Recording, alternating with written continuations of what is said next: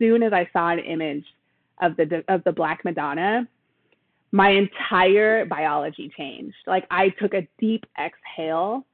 Like, my gut, which is always tense, just completely relaxed. My shoulders dropped. My, like, jaw became unclenched. And I just felt like a wave of joy, like soothing joy. And I was like, oh my gosh, everything I'm feeling right now is affirmed in this very image. All my questions, all my frustrations, my story. Oh my gosh, I see myself in her. I am sacred too. Prophecies have foretold, and wisdom keepers all know, that the rise of the feminine will restore balance to our world. In this podcast, we are on a journey to understand the root of the imbalance that has caused disconnection and dysfunction within our humanity, so we can emerge as leaders, creating a new story on Earth. I'm Lauren Walsh. And I'm Shayna Connors. With humble hearts and open minds, we will converse with spiritual teachers, historians, psychologists, revolutionaries, leaders, and healers to navigate these evolving times and reintegrate the feminine history that we have forgotten. Welcome to the Time of the Feminine Podcast.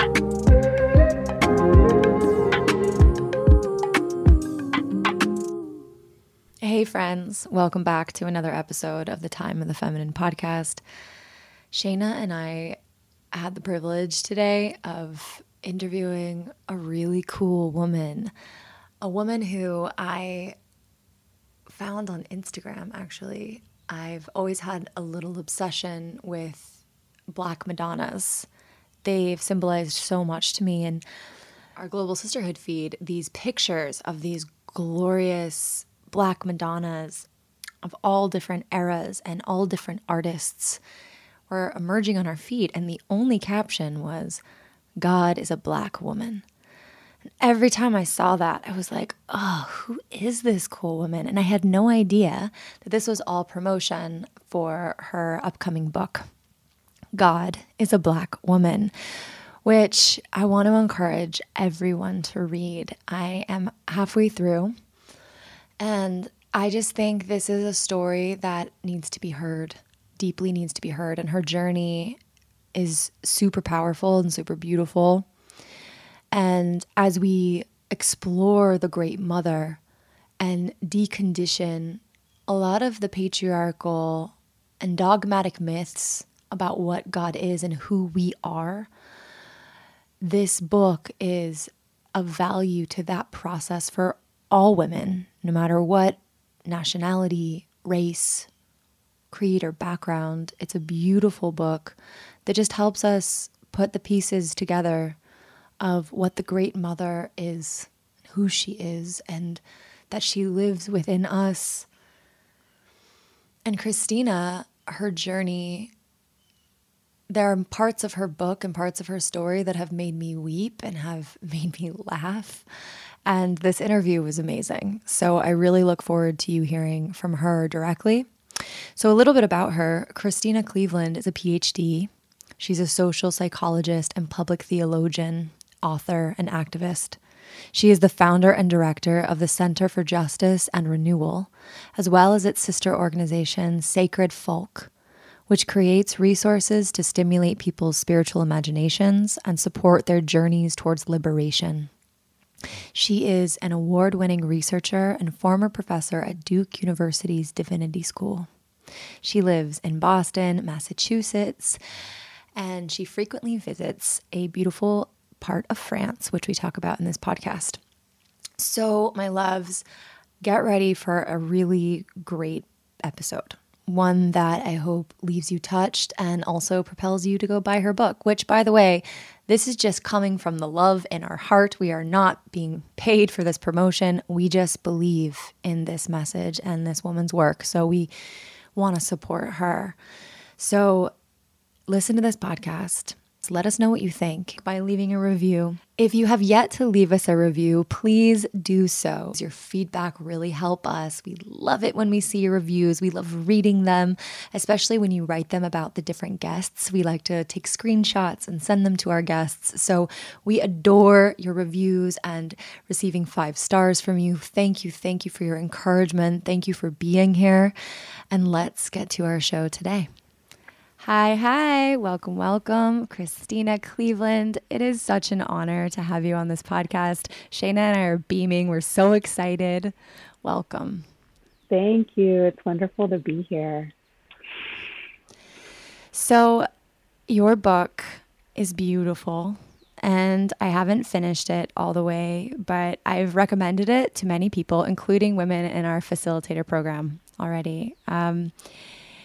The story that you tell is near and dear to my heart, and I'm not a Black woman, clearly. But I am a woman who's been unpacking this world, trying to make sense of things, make sense of why I felt the way I felt, and the perspective you bring as a Black woman unpacking the white male God is so powerful and so beautiful.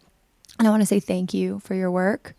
And also, I want to talk a little bit about your journey and a little bit of your background and what led you to search for God as a Black woman, the Great Mother. Yeah, thank you. Yeah, you know, it's interesting to connect now more with this work and this book with women who, like you all, have been gathering around this idea of the divine feminine. Because I wasn't as connected to that work up until about 5 years ago. And I think part of this is just the truth that in particularly like Western society, you can only be Black or female. You can't be both. And so as a Black woman, I always felt like I have to choose. Do I want to join the racial justice or do I want to join the feminist groups? But the racial justice groups were often like misogynistic and really male dominated. And then the feminist groups were like super anti-Black, and most feminists don't really understand how to practice intersectional feminism, or don't want to because it'll cost too much. And so it's nice to finally consider the intersectionality of the Great Mother and how that's inherent in who she is. And we can't really have fruitful conversations without looking at gender and race and so many other things. So yeah, my journey was really starting like with awakening first to the problem of white God. Not really looking at gender yet, because I was in a lot of racial justice spaces. And I was starting to make this connection, particularly in the Christian context, which is sort of everywhere in the United States too, whether you walk into churches or not. It's like very Christian in our society. I was noticing how people were responding to the Black Lives Matter movement, people who claim to love Jesus, people who claim to care about their spiritual journeys, and then, you know, white folks, and then just completely obliterating Black stories and lives, and just not being able to lean into that conversation. When, I mean, in the, you know, 2012, when Trayvon Martin was killed, on into like Mike Brown, this was like a national conversation happening in the United States, you know? And so just seeing how people refuse to participate in it and were really just circling the wagons around their white God, I was like, oh my gosh, we have a problem with the race of God. Like, this is like, They literally have a theological imagination that does not allow them to see my sacredness as a Black person. That's not possible. And so I was, you know, kind of on that on that train for a long time, like talking about the problem of white God. And I had I was always a woman, and I was always leaning into like feminist theology and my work and stuff. But again, I felt like I had to put that on the back burner because I just couldn't be my whole self in a lot of these spaces. But it was really like the run up to Trump's election that like made me realize how much I have to care about the toxic masculinity of God too, of the American God. Right.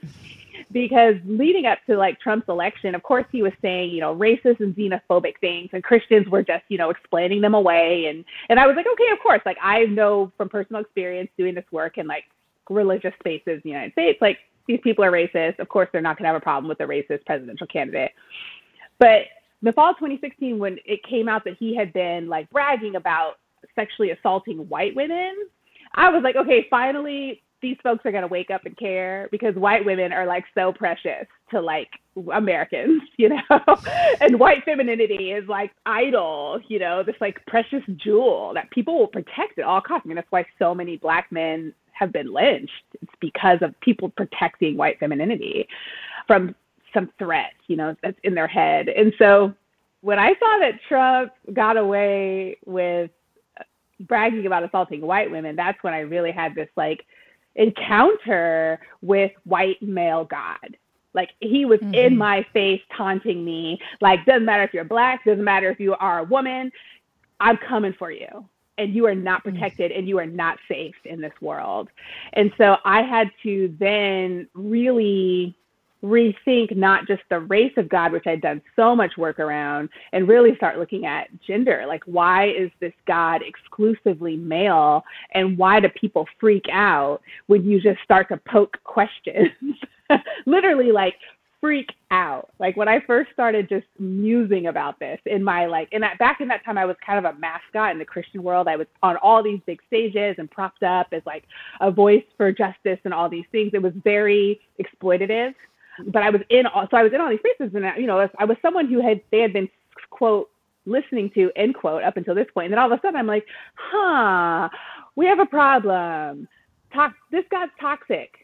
and it's a toxic masculinity. And then all of a sudden it's like, you're a witch, you're a sheep in wolf's clothing, you know, all of a sudden it's like all my speaking engagements dry up, all my invitations dry up. No, people are like excommunicating me, you know, and it's like,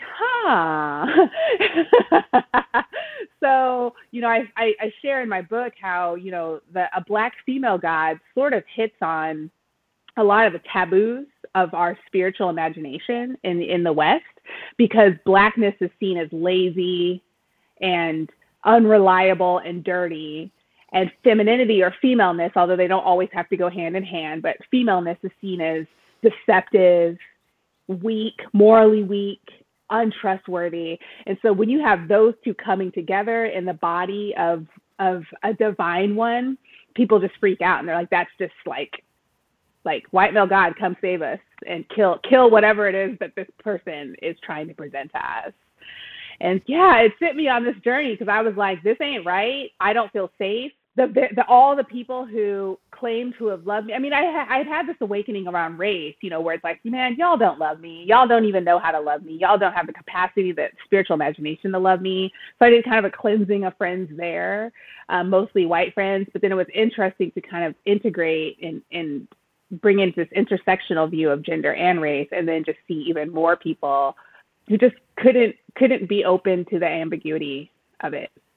Which says so much about like the white patriarchal way of thinking about religion. Everything has to be certain, and faithfulness means believing the same thing and sticking to it, even when other evidence is presented and other perspectives are presented. Like, that's what it means to be a good person, is to just keep quoting the same things over and over again. And so it's like people couldn't even, and of course they couldn't trust me as a Black woman enough to actually lead them into uncertain waters.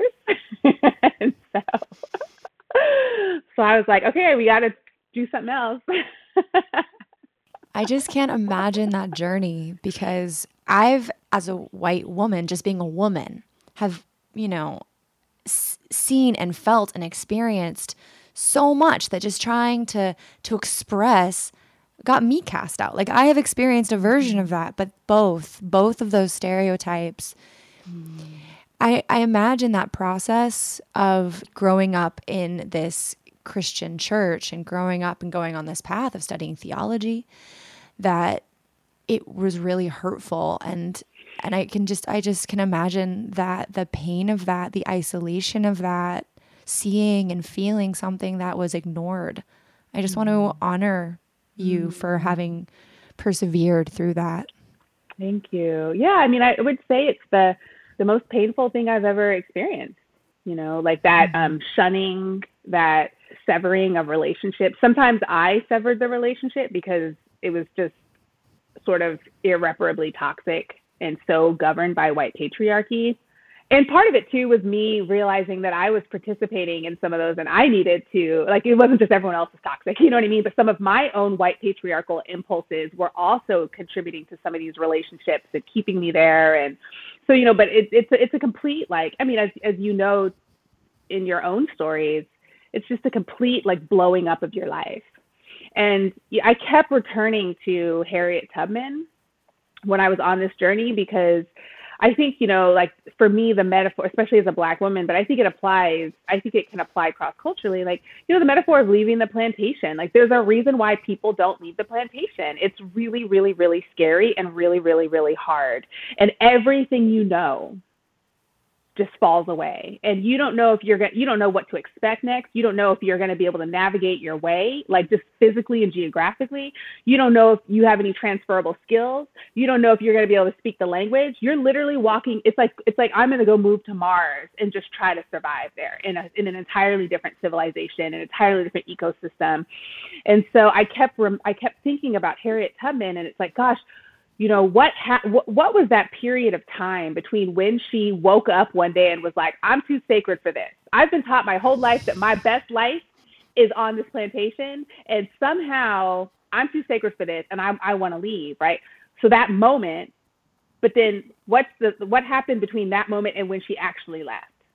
Like, how did she get the gumption and the courage and the wisdom to actually step off into the unknown? Because it's one thing to, like, be in a community and be like, yeah, I don't know about this. Like, I disagree with that. I don't feel, you know, and then it's a whole nother thing to actually take the step off the cliff and just see, am I going to even survive this? And I think there's a reason why a lot of people don't take that step. It's really, really, really scary. And you have to leave people behind, people that you love, people that you're connected to, attached to.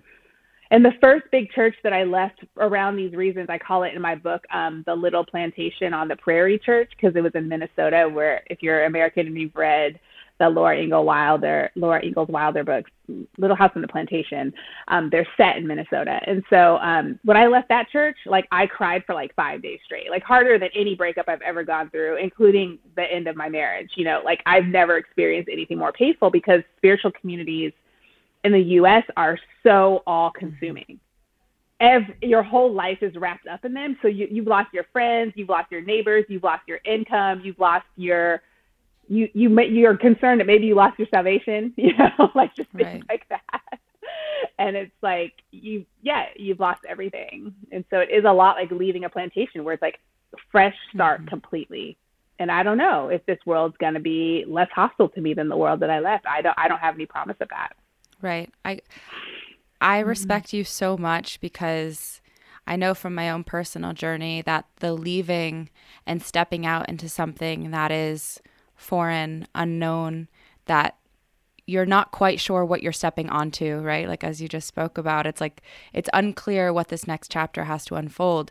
So I'm curious, like, what is that for you, this deep connection, this deep inner sense, this inner knowing that you've been listening to and relying upon to be able to have the willingness and the trust to do it? Yeah. I mean, as soon as I decided, like, I'm too sacred for this, right? Like around Trump's election, I was just like, I'm done trying to make change in this space. Like every part of me is deplorable in this space, and so I can't be here anymore. I started looking for images of God that are Black and female. As a Protestant, you know, I had maybe like heard of the Black Madonna, but definitely hadn't really done any, like hadn't had a real encounter. And I just remember ordering some books, and from walking to my mailbox, which was like, you know, like a 15-20 second walk to my door, I started opening the books and flipping through them. And as soon as I saw an image of the Black Madonna, my entire biology changed. Like I took a deep exhale, like my gut, which is always tense, just completely relaxed. My shoulders dropped. My like jaw became unclenched. And I just felt like a wave of joy, like soothing joy. And I was like, oh my gosh, everything I'm feeling right now is affirmed in this very image. All my questions, all my frustrations, my story, oh my gosh, I see myself in her. I am sacred too. And I just like the transformation. I mean, I became a devotee in like 5 seconds. Like I hadn't read anything. I hadn't like learned of the history. I didn't even know she was connected to like Isis and all these like super powerful goddesses. You know what I mean? I was just like, just the image. I was like, what? And she's called La Negrita and she's called La Morena. And she's like, you know, like she's the slave mama. And I was just like, I cannot, like, how did I not know? How did I not know? Like, I saw all these white Jesuses. How did I not know that she's here? And so I just started, I mean, it was very difficult because I had so much trauma. I mean, I don't want to downplay. I did like two or three years of intensive trauma therapy. Part of that included taking time off work to do like 4 or 5 sessions a week. I did tons of mindfulness meditation. I did tons of contemplative walking. I did tons of yoga for trauma because I had so much in my heart and my head needed to be reconnected. It had been severed by white patriarchy. So I won't say that like all of a sudden I was just like, woohoo, I'm connected to this like abundant like source. But certainly it was like this like growth towards her until I would, when I had questions, like, am I going to be safe? Like, can I trust? Because, you know, it's like once you leave, there's always all these reasons to come back. Like, white male God's always putting carrots out there. It's like, oh, man, I don't know how I'm going to make money. Oh, these people are inviting me to come speak, and they don't seem to know that I'm kind of witchy now, so I could just go speak there and, like, make some money, you know? So you always have these, like, opportunities to go back into plantation. And every time I had that opportunity, I would just look at these images. At that point, I hadn't gone on my pilgrimage. So I would just look, I would open up these books and just be like, okay, if I really believe that God is a Black woman, then I can trust that she has my back. Mm-hmm. If I really believe that God is a Black woman, I can trust that she understands my complex moral dilemmas. I can trust that she does not want me to have to go back to the plantation in order to have food tonight. I don't know how, but somehow she's going to make a way out of no way. And so I just kept inviting myself into that practice of what I'd call devotion or faith. You know, like how can I make it so my behaviors actually match up with what I think, with what I claim to believe. And so I just kept at every opportunity to leave a plantation or to not return to a plantation, I would just turn towards her. And I had, It's here in my house. I have this like 200-year-old oil painting of the Black Madonna of Poland that's like super crackled and busted. And oftentimes I would literally just put my hand on her body, her like crackled, beaten down body, and be like, if you've made it this far, you can carry me to the next. So even just like visceral. And that's before I, of course, went on my 400-mile walking pilgrimage and actually got to encounter all these Black Madonnas in person. But even before then, my connection was like very physical because I needed that. It's almost like I mean, and I grew up in I was super undermothered as a child, just growing up in a really patriarchal family. And then, of course, I'm like super undermothered in our society that hates women and hates nurturing. So I think part of it was just a connection to, I needed that like physical connection to a mother, kind of like a scared little toddler. You know, it's like, okay, you got me, right? You got me. I'm going to try this new thing, but you got me. Yeah. I think everyone needs that. I think absolutely everyone needs her in our lives. And you being an academic and also within the Christian theologian community as well, you know, like that, those two are like some of the most patriarchal institutions. Academia is very like that. And so it's so toxic, so white patriarchal. The journey that you went through of connecting your head to your heart and becoming more embodied in a sense of visceral trust of the mother and the feminine of yourself, really, because she's in you, she's guiding you, she's breathing in you, giving you life and sustenance.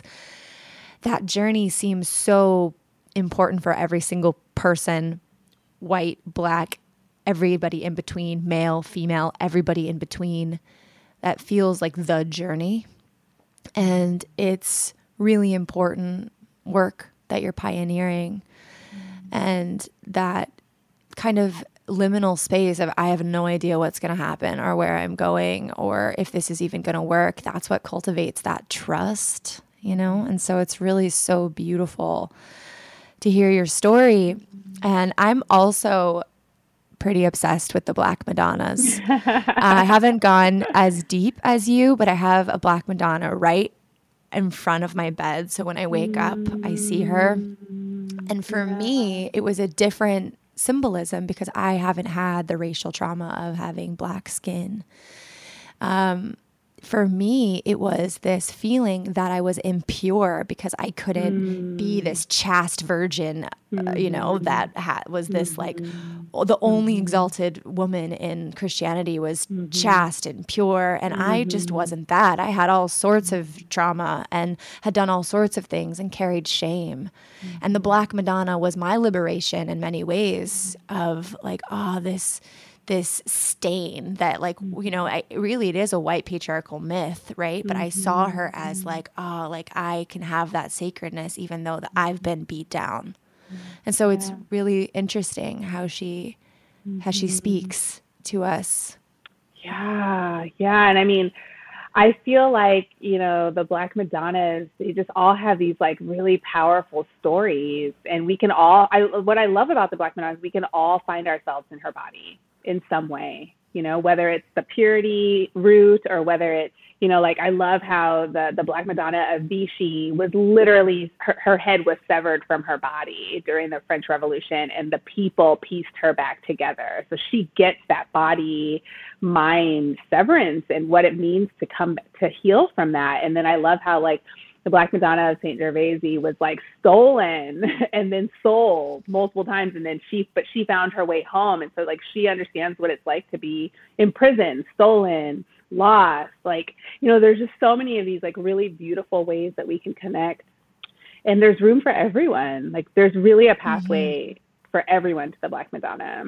Everyone. You have a chapter in your book called Encountering She Whose Thick Thighs Save Lives. And I just want to say, yes. Hallelujah, hallelujah, hallelujah. Yeah. Could you speak a little bit more specifically about the body journey, just that you've been on with that? So White Mo God like really did a number on me with my body as a Black woman. And, you know, people usually talk about white women, particularly middle class and upper class white women, being like most at risk for eating disorders. Now there's more research coming out that shows that eating disorders are prevalent across all races and all genders. But I was really taught that part of my purity journey was also that you have to look beautiful to the white male gaze, which was basically just the white male God gaze. And beauty and purity were really beauty as in thinness, white patriarchal standards of beauty, and purity were really intertwined in my home and in my religious community. And so I was under a lot of pressure to be thin. And we even started fasting and praying for our future spouses when I was 5. So I learned how to starve myself and then binge at a very, very, very early age, all in the service of being pure enough and good enough and beautiful enough for God to want to give me a good thing, which was marriage, which was then just the male gaze. And of course, heterosexual marriage was the only option. And I mean, there were a lot of assumptions being made in the midst of all of this. And so, you know, I really wrestled with eating disorders for like 30 years. I mean, it was like the thing that I could not fix. Huge swings in weight, huge binges, huge periods of like extreme starvation, which I called fasting because I was trying to couch it in terms that seemed religious and spiritual, and just misery about my body, like no matter what size I was, just always feeling like there was something wrong with me. And by wrong, I mean both ugly and impure and not good enough for God's good gift of marriage. And that was powerful because I'm definitely one of those people who's good at beating things in life. You know, like I excel in most everything I try to do. But this was the one thing that sort of just like brought me to my knees of desperation. Like I've tried everything. I've tried all the diets. I've tried all the programs. I've tried self-control, For whatever reason, I just keep coming back to this like really toxic relationship with food and exercise.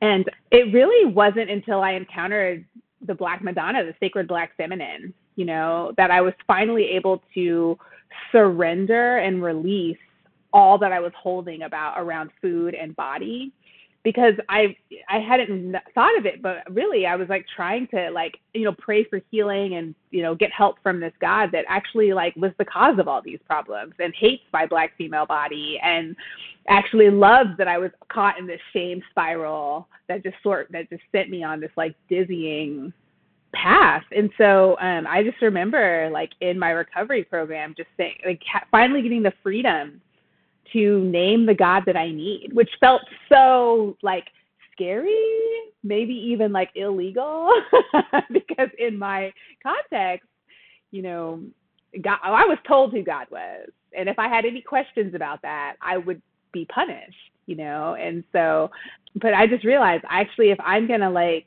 even think about inviting a higher power, a God, a divine being into this like horrific problem that I have, this horrific pain that I have, it has to be somebody who can relate to my Black female body. And that was a huge impetus for naming the God that I need, and a God who's represented by all my bodies. Like, I don't have to look a certain way. I don't have to be a certain size.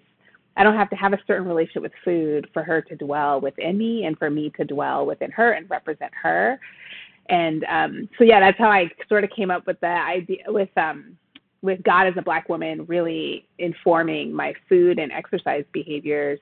And then, of course, on my pilgrimage, I got to go visit the Black Madonna of Mende, France. And she's called Our Lady of the Fountain, but I nickname her She Who Sticks Eyes Save Lives, because she was famous in the area for having there's a fountain like that comes really right out of her loins. It was the best water in town. And so people, especially poor people who needed good water, which was rare in that time, especially if you're sick, like you need to make sure you're getting good water. They would come to her and drink from her loins. These like super thick, I mean, the Black Madonnas have like so many different body sizes, and some of them are tiny and some of them are larger, but she just has these like super solid, thick thighs. And there's literally just like a water spout coming out, like an antique water spout coming out. And I was just like, when I saw her, I was like, wow, like you get it. You absolutely get it. And above her is this like slur, actually. There's like a Renaissance painting above her head. That's the interpretation of Song of Solomon in the Bible. I am Black, but I am beautiful. It's in Latin above her. And just to be able to see like, wow, that's what I was told all the time. You're really pretty for a Black girl. Like your Blackness is an impediment to your beauty. And to see that slur has been painted over her head for hundreds of years. And then to say, I literally had a conversation with her. I was like, they said that about you too? Oh my gosh. And to see the defiance in her face where she's just like, whatever, I don't care. I know it's true. I am Black and I am beautiful. Drink from my waters, because you are Black and you are beautiful. And this is what's going to heal you, is my voice, my body. I get it. I'm weathered. I've been under this thing too, but I'm just giving it side eye basically, because I know the truth and I'm going to offer you the truth. Drink from my waters. Just drink from my waters. And so, like, these encounters are just so powerful.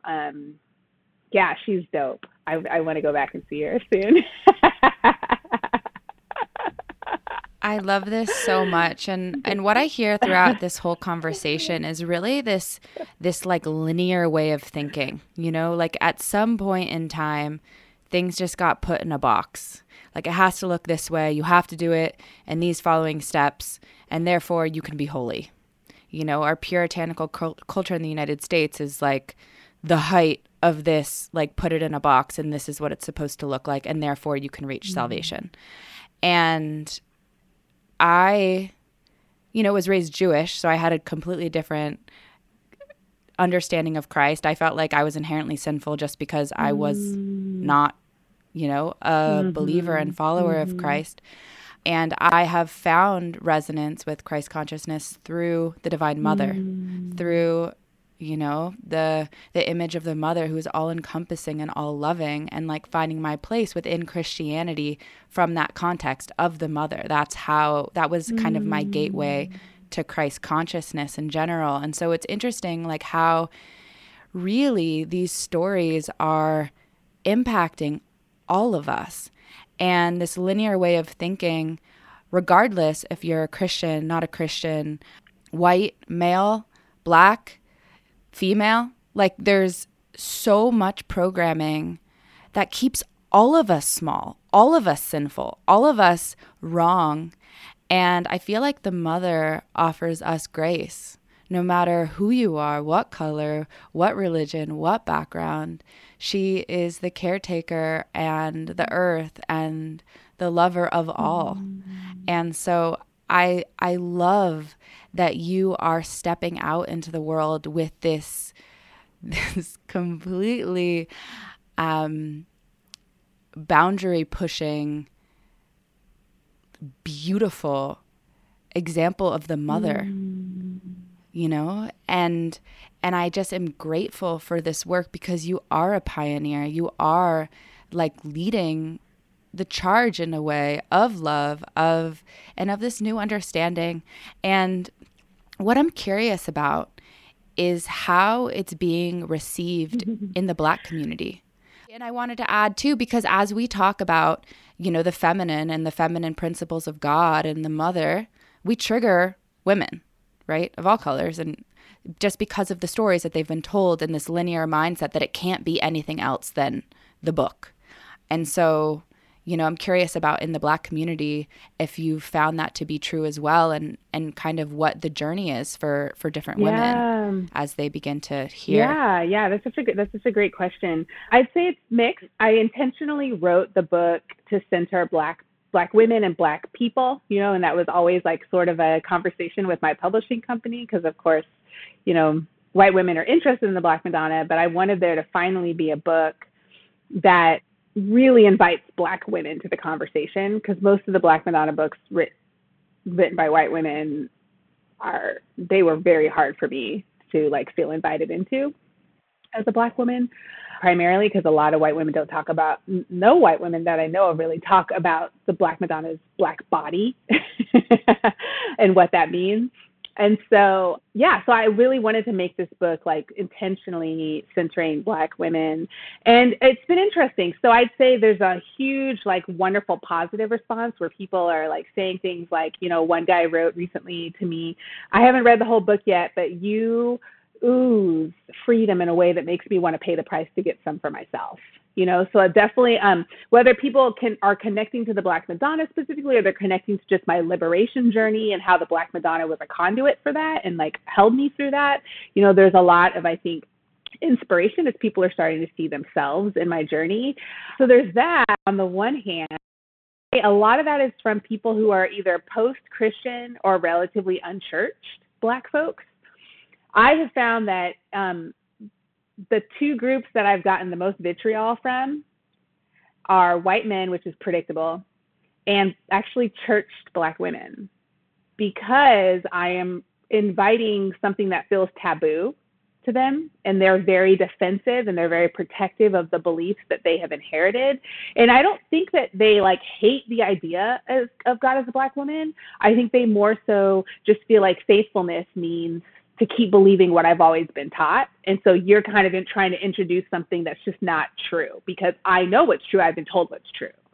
And so they're like the skills and the support for curiosity and openness are just not something that they've inherited through the Black patriarchal church. And so that's been interesting. At first, it was really painful. Now I kind of understand it. And so I'm able to offer compassion, but, you know, it's hard when, like, people who, you know, I used to run, you know, women of color retreats that were predominantly Black women, and they would come to these retreats, hundreds of people. And so to see those folks kind of, like, participating in the same vitriol that, like, the white men do, that is, it felt painful at first, very painful. It says a lot about internalized massage noir, right? Yeah. Yes, exactly. Mm-hmm. Exactly. Yeah. That's why, you know, the Equal Rights Amendment and that whole movement, lots to say there, but white women were hugely against it. Like, a lot of white women were hugely against it. And I know that Black bodies and Black women weren't included so much in that movement. So that's a whole other conversation. it wasn't intersectional at all. They didn't want to take that on as a burden, try to convince white men and have that racial conversation as well. So I know that that was a something that a lot of women regret that I've heard actually about that whole movement. So it's really what seems to be happening now is that the movement is like the next wave of feminism it's a spiritual reclamation. And it's almost, I see that in this spiritual reclamation, we're reclaiming the feminine aspect of God. We're reclaiming that the goddess has many aspects. It is intersectional. It is an intersectional spirituality. And so it makes sense that it's shocking and scary because it requires that we deprogram our own internalized patriarchy and our own internalized wounds and go through the process that you have been through of, you know, walking out and not knowing where she was going to guide you or if your whole life was going to fall apart, because it is a paradigm inside your mind that has to crumble. And all of us, women, men, everybody. Yeah. And I think, you know, like, I want to name my privilege too, you know, because I think going back to the Equal Rights Amendment and then also even just the Black women, the church Black women that I just mentioned, like, people have a lot of really good reasons for maintaining the status quo. And a lot of it has to do with perceived resources. And I'm sort of like, infinitely employable, and I have this like ridiculous resume, and I have all sorts of skills that transfer, and I'm super entrepreneurial, and I don't come from a wealthy family, but I do come from a middle class Black family where worse comes to worse, I may be able to rely on folks for support, you know. And I think a lot of times Black women in particular, but maybe even women in general back during the Equal Rights Amendment, you know, like their entire sense of security is wrapped up in not stepping out.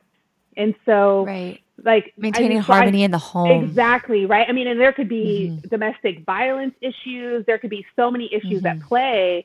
And so I think like some of the times, you know, Black women, not only do a lot of church Black women like literally not have the tools for spiritual imagination, for like adventurous spiritual imagination, because that's how the patriarchy designed it. But there might also be elements at play where like, they almost feel betrayed by me because I've left them in this space where they feel helpless. And they may even have a little bit of jealousy, like, oh, I wish I could go with you. I wish I could ask those questions, but I know what will happen if my spouse finds out or if my pastor finds out or if my boss finds out, right? And just stuff like that. And like, of course, I had to deal with those things for sure. And also, my outlook is just different because of my social location as a sort of upwardly mobile, formerly educated Black woman with light skin and a body that's more acceptable in the white patriarchal world, and just all the things that go into that. And so just honoring, like, one of the things I love about the Black Madonna is it's like every step in any direction is a step towards her, because she's the whole world and she's got us. And just honoring like where people are in their journey and the fact that it might take time for them to get to that point where the I'm too sacred leads to a step, you know? And just also hopefully, yeah, I think my work is to still keep talking to those women and trying to like leave little morsels of invitation, because I think I needed that. You know, there was definitely a lag between that time where I was like aware on a level and then ready to go. And a part of the issue is like resource scarcity, right? Like, I think that's what white male God taught me, is that there's no abundance. And so it took so much work for me to connect with abundance. And that's just someone who has like more access to some forms of abundance already. You know, I don't know what it's like to actually, you know, have like real food insecurity. That has not been my story. And so some of the women that I'm trying to like share this insight with, they do. And yeah, it's a different level of connecting to abundance that's going to be part of their journey.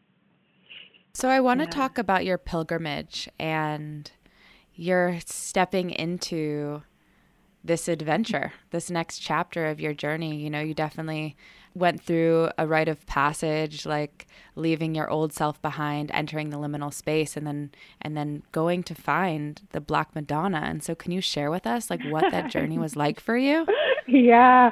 So I, in the fall of 2018, decided to go see the Black Madonna. I had been learning about her, reading about her, becoming devoted to her for almost 2 years at that point. And finally, I was just like, oh, I have to go. And I was still a professor at Duke, so I had some professional development funding. So Duke actually paid for that trip, which was its irony, right? But I decided to go on a 5-week walking pilgrimage across central France. There's a region of France called the Auvergne that's really under, like people don't know about it. It's not Paris, it's not Lyon, you know, but it's just full of all these magical ancient medieval villages nestled in the mountains. And it's surrounded by an entire, the entire region is like a chain of about like 14 volcanic mountains. And so it's just this gorgeous, lovely green and black space because of the volcanic rock. You just see it everywhere, this black volcanic rock. And so that area has been like especially devoted to the Black Madonna, basically since pre-Christian days. Like almost all the Black Madonna churches are built on top of pagan sites to either Cybele, Diana / Black Artemis of Ephesus, Isis, you name it, right? Demeter. And so this area has been devoted to the sacred dark feminine forever. And it's a very old part of the country in terms of civilization. Some of the oldest cities and villages are in that area. And so there are about 40 different ancient Black Madonna statues within like a 25-mile radius. And so that's why I chose that spot. Because I was like, I'm going to walk to as many of them as I can. And so I did. And some days of walking were really joyful and beautiful. And like birds were chirping and the sun was out. And then some days were like, I was covered in rain and mud and wasn't sure how I was going to get home that night, and just adventure. But yeah, in an attempt to reconnect my head with my body and to connect with the earth, a relationship that as a Black woman has been antagonized for so long, I wanted to walk. And so I did that. And I visited 18 different Black Madonnas on that initial pilgrimage. That's really beautiful. Thank you. I look forward to going to France myself. I'm going this summer on a pilgrimage as well. A Mary Magdalene pilgrimage, but I want to go. So southern France. I want to go. Yeah. But I think I might want to try to go here as well. That sounds amazing. I wanted to ask you just a more intimate question, and I think we could maybe break down some things about this, because we're talking about the problems of this white male God, which is an incomplete, inverted, distorted version of God, capital G-O-D, with all of the masculine, feminine, beautiful qualities within it. And I want to ask you about that journey. Like, you're in devotion to the Black Madonna, the Black Mother, and she is your portal into all of this healing. Does she ever bring you to encounter anything masculine within God and anymore? Oh my gosh. Yeah. So I feel like the more I get connected to the sacred feminine, the more I long for the sacred masculine. Right. And at first I was just straight up triggered. And if anybody used he, him pronouns around God, I would just be like, I rebuke you. Like, God is not a man, you know? But the more I have found myself in her body, the more I have wanted to claim space in all parts of her body. And the fact of the matter is, like, the Black Madonna is like wonderfully immanent and transcendent at the same time. Like, she's got so many just gorgeous, like, fiery, truth-telling, linear, goal-directed, masculine characteristics, while also being like, and my lap is huge, and there's no mess too big enough for me, and come sit with me, you know? It's like this, and I talk about this towards the end of my book, and I talk about how the Black Madonna is amazing, because there's something very unique about the way that Black women will love you and call you out at the same time. I literally don't see it in any other race, where it's like, it's very distinctive about Black women, because oftentimes, you know, it's like a love with expectations. And you feel 100% loved, and you also feel that and do better at the same time. And that's so, you don't see that in many other cultures. That's something, and I feel like the Black Madonna is very much like that. And that do better, I think, is a big part of that sort of masculine impetus to like, let's keep striving, let's keep moving, let's keep like building, right? That doesn't mean dominating, but let's keep building, let's keep like, and very intentionally, very goal directed, you know? And I just love that. And one of the people that I've learned a ton from on this is Matthew Fox, who's interesting. He's this like, he's 81 years old and this like gay male priest who was excommunicated from the Catholic Church many, many, many years ago. But he writes a lot about the sacred masculine, and he's like as much in love with the Black Madonna as I am. And he recently shared in his daily email a poem that Leonardo Boff, who's an 80-year-old Latin American liberation theologian, male, but he wrote this gorgeous book that I read that changed my life called The Feminine Face of God. Old, it's like 20-something years old, but it's just it really helps me think differently. And he wrote this poem like the week of Christmas. And it's super short. I'll say it to you. I just have been saying it over and over to myself. And it's about the sacred masculine, right? So it's every boy wants to be a man. Every man wants to be a king. Every king wants to be God. Only God wanted to be a boy. That's the poem. Every boy wants to be a man. Every man wants to be a king. Every king wants to be God. Only God wanted to be a boy. And I think about that, and I'm like, that's the sacred masculine. That's the transcendence coming down into immanence with the sacred feminine and bringing all people together and saying, it's not about dominance. It's not about whipping yourself into shape. It's about curiosity. It's about exploration. It's about beginner's mind. It's about being together and connection and mutuality and stepping off that pedestal and putting away that microphone, you know? And so I feel like it's the Black Madonna who was able to hold space for all my trauma around toxic masculinity and then guide me towards the sacred masculine. And I'll say too, related to this, I think one of the three most important books I've read in the last 2 years is the Black Trans Prayer book, which just brings it all together. The sacred masculine, the sacred feminine. I mean, I read that book and was thinking, why have I been listening to anybody but Black trans people my whole life? Like, you know what I mean? Like just the integration, the beauty, the reclaiming, like this whole like, And so that kind of, I think a lot of my work towards the sacred feminine has brought me full circle into, and also God's trans and non-binary, and good luck defining it. Good luck like, you. Good luck with that.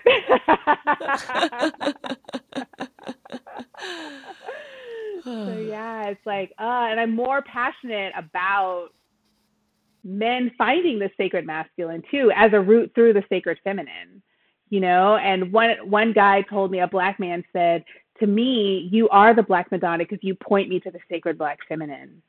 And I said, that's exactly what I want to be. I just want to be a person in this world that's pointing people to the sacred Black feminine, because then the sacred Black feminine, I know she's got that guy, and she'll help him find his sacred Black masculinity too, right? So it's kind of just like, alley-oop, you know what I mean? Just like, okay, I'm just going to send that person over to you.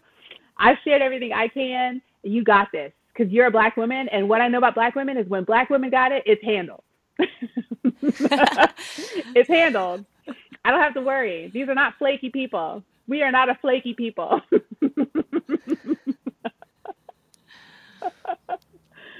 And so it's really beautiful. Hi, yay.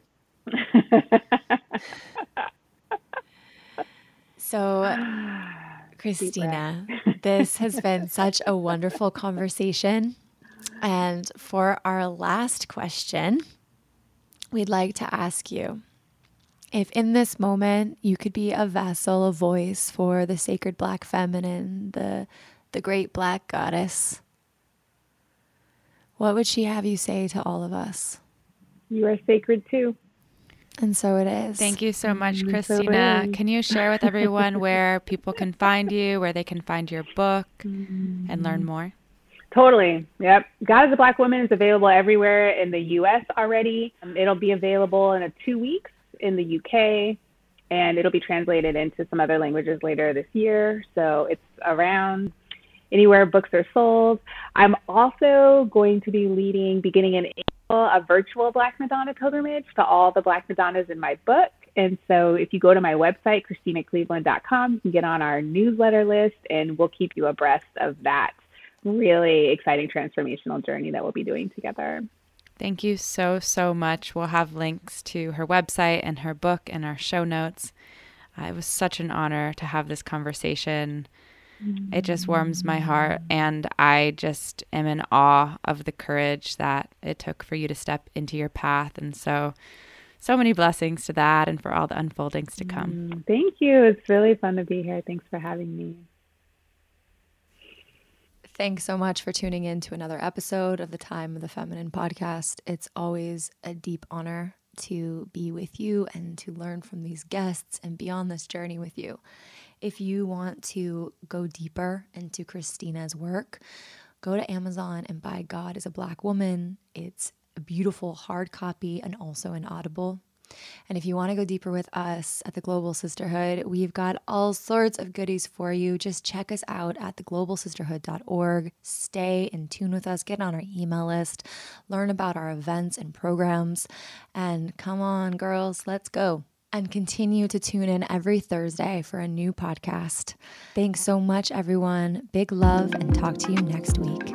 Thank you for tuning in to another episode of the Time of the Feminine podcast. And if you'd like to learn more about the Global Sisterhood, you can follow us on Instagram at the Global Sisterhood, or you can tune in to one of our programs. Just go to globalsisterhood.org.